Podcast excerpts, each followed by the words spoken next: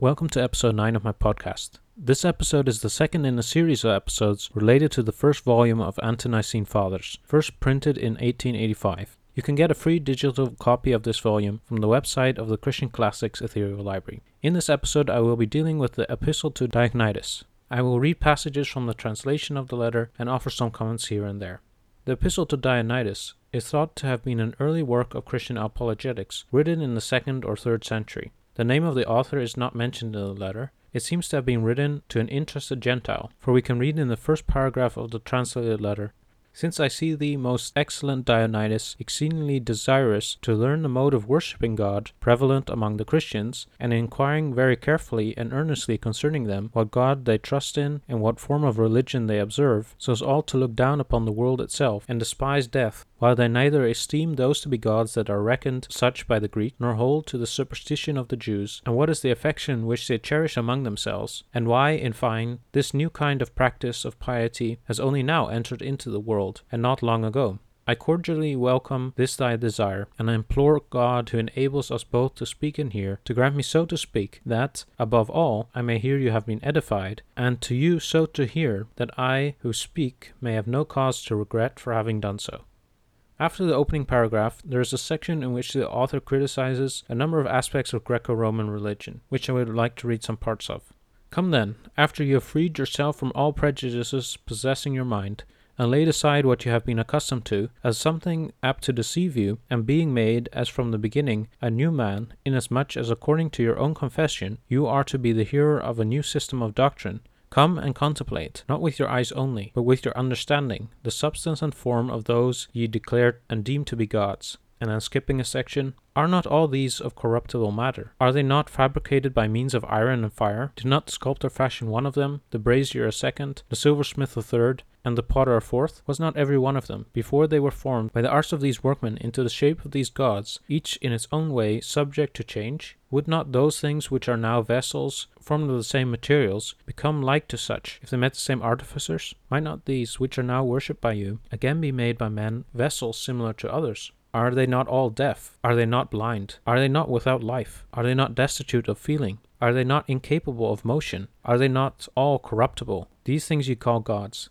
These things ye serve, these ye worship, and ye become altogether like them. For this reason ye hate the Christians, because they do not deem these to be gods. But do not ye yourselves, who now think and suppose such to be gods, much more cast contempt upon them than they the Christians do? Do ye not much more mock and insult them, when ye worship those that are made of stone and earthenware, without appointing any persons to guard after them? But those made of silver and gold ye shut up at night, and appoint watchers to look after them by day, lest they be stolen. And by those gifts which ye mean to present them, do ye not, if ye are possessed of sense, rather punish than honor them? But if on the other hand they are destitute of sense, ye convict them of this fact, while you worship them with blood and the smoke of sacrifices. This passage reminds me of Isaiah. A similar line of criticism is found there, for example in Isaiah 44 and 46. Now, there is a question of whether or not the author attacked a straw man. Did the Greeks and Romans really believe their idols were their gods? Arguably not, at least not in most cases. That being said, there can certainly be legitimate concern about and criticism of their idols and how Greeks and Romans treated them. In the next two paragraphs of the letter, the Jews are criticized, and arguably not always rightly. But after that come two paragraphs in which the lifestyle of the Christians is described. In the second, the writer memorably suggested that the way the Christians are in the world is like the way the soul is in the body. But I would like to read the first paragraph to you. For the Christians are distinguished from other men neither by country, nor by language, nor the custom which they observe, for they neither inhabit cities of their own, nor employ a peculiar form of speech, nor lead a life which is marked out by any singularity. The course of conduct which they follow has not been devised by any speculation or deliberation of inquisitive men, nor do they, like some, proclaim themselves to be advocates of any merely human doctrines, but inhabiting Greek as well as barbarian cities, according to the lot of each of them, has been determined, and following the customs of the natives in respect to clothing, food, and the rest of their ordinary conduct, they display to us the, their wonderful and confessedly striking method of life. They dwell in their own countries, but simply as sojourners. As citizens, they share in all things with others, and yet endure all things as if foreigners. Every foreign land is to them as their native country, and every land of their birth as a land of strangers. They marry as do all others, they beget children, but they do not destroy their offspring. They have a common table, but not a common bed. They are in the flesh, but they do not live after the flesh. They pass their days on earth, but they are citizens of heaven. They obey the prescribed laws, and at the same time surpass the laws by their lives.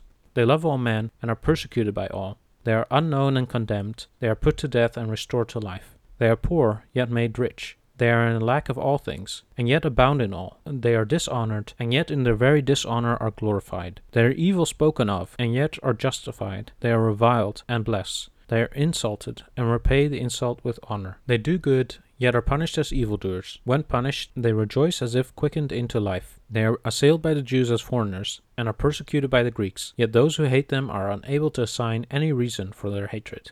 Now, this may be a somewhat idealized description, but it nevertheless sheds light on early Christian living.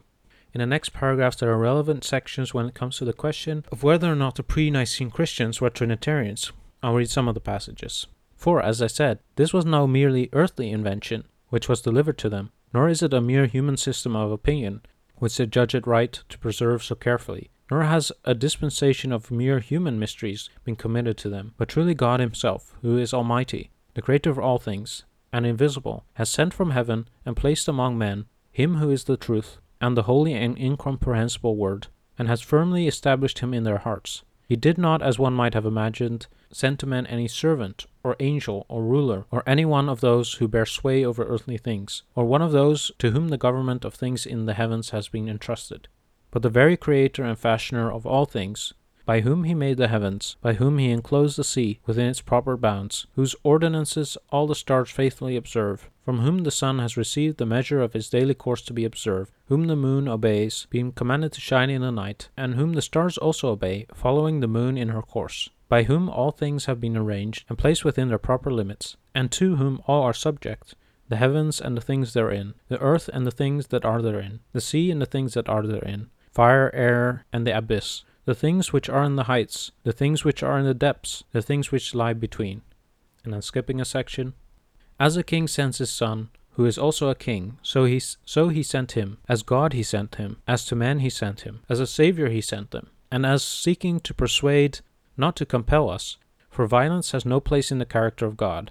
As calling us he sent him, not as vengefully pursuing us. As loving us he sent him, not as judging us for he will yet send him to judge us, and who shall endure his appearing? And then the next passage For God, the Lord and fashioner of all things, who made all things and assigned them their several positions, proved himself not merely a friend of mankind, but also long suffering in his dealings with them. Yea, he was always of such a character, and still is, and ever will be, kind and good, and free from wrath, and true, and the only one who is absolutely good, and he formed in his mind a great and unspeakable conception, which he communicated to his Son alone. And then the next passage He gave his own Son as a ransom for us, the Holy One for transgressors, the blameless one for the wicked, the righteous one for the unrighteous, the incorruptible one for the corruptible, the immortal one for them that are mortal. For what other thing was capable of covering our sins than his righteousness? By what other one was it possible that we, the wicked and ungodly, could be justified than by the only Son of God? And then the last passage. For God has loved mankind, on whose account he made the world, to whom he rendered subject all the things that are in it, to whom he gave reason and understanding, to whom alone he imparted the privilege of looking upwards to himself, whom he formed after his own image, to whom he sent his only begotten Son, to whom he promised the kingdom in heaven, and will give it to those who have loved him. It's pretty clear that God is distinct from the Word slash the Son in these passages even though there's clearly a very high view of the Word slash the Son. The sending of the Word slash the Son as God might seem to indicate something different, but this should perhaps be interpreted along the lines of Exodus 4, verse 16. The last two paragraphs or chapters, 11 and 12, of the letter are thought to be a fragment of a homily, perhaps by a different author. I'll end with a reading from chapter 11.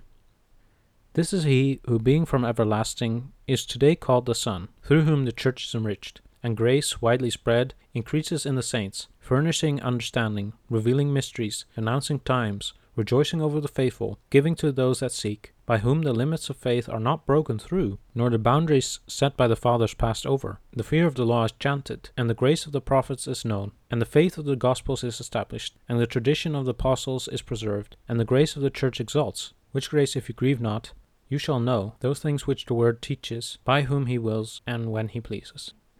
Thank you for listening to this short episode. You can find the episode text on my website, markshaw.nl. Feel free to contact me via the website if you have comments about this episode. Thank you for listening.